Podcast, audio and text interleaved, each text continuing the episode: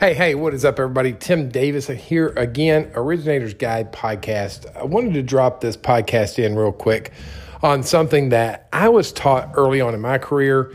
Uh, thank God I had a mentor come along and share this with me. And I was talking recently with Casey Crawford, uh, founder and owner of Movement Mortgage, uh, about this very subject. And I want to share that with you today.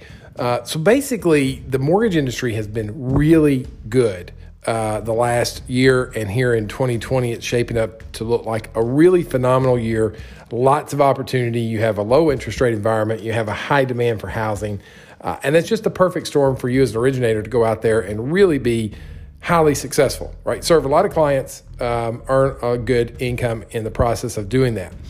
However, the advice I got when I was really young was given to me by my CPA and this was his advice. He said, Tim, stay out of consumer debt. If you have a house, great. I understand that. Other debt, you stay out of consumer debt. And that was hard, right? Because I was just coming into the business. I was starting to make more money than I'd ever made before. You know, I, there was cars I wanted and watches and whatever the case might be. But he gave me that advice and he also said, hey, look, make sure you start saving your cash. Save liquid cash that you can get your hands on, put uh, cash into investments uh, that will pay off down the road. And that was hard advice, but I took the advice and thank God that I did because all these years later, that has accumulated, it's added up, uh, and we're in a really good position. However, during the course of my career, what I learned about staying out of consumer debt was I was able to take cash and either put it aside for future retirement, et cetera, or I was able to invest it back into my business.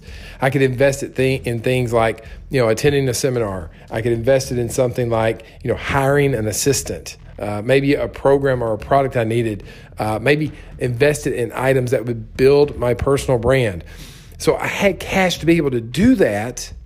And so I was I was selective about where I spent my money, but because I had the cash, I also didn't have to sell to everybody right? So I was able to increase my network of people because I didn't have to worry about like where my next deal was coming from because we had capital uh, that we've been saving up. So I think it made me a better salesperson. I was able to focus on my craft. Uh, I was able to, you know, uh, get better at the art of doing loans, get better at the art of networking, um, and really be a buyer in the marketplace in terms of being able to put money into myself and into my business and into my staff and my team and my marketing and all those type of things and get a really good return. So, piece of advice, guys, as you're making this money, do me a favor. Set aside some for retirement, set aside some for investments, future, and back into your business. And then, yeah, have fun with some of it. There, there's no uh, reason that you shouldn't have fun with some of your money. That absolutely should do that. But take 2020, be really uh, mindful about how much can you save so that should rates go up in the future, which they will, You'll be a buyer in the marketplace. You can add to your team. You can get yourself more exposure and you can continue to win at a really high level. So that's the advice I got for you today. Thanks so much for listening. You can check out um, the Originator's Guide or originatorsguide.com. I've got a free sales script for you over there that can help you expand your network, uh, meet more real estate agents, and have more fun doing it. Uh, but until then, subscribe on iTunes or Stitcher, share it with your teams, uh, your managers.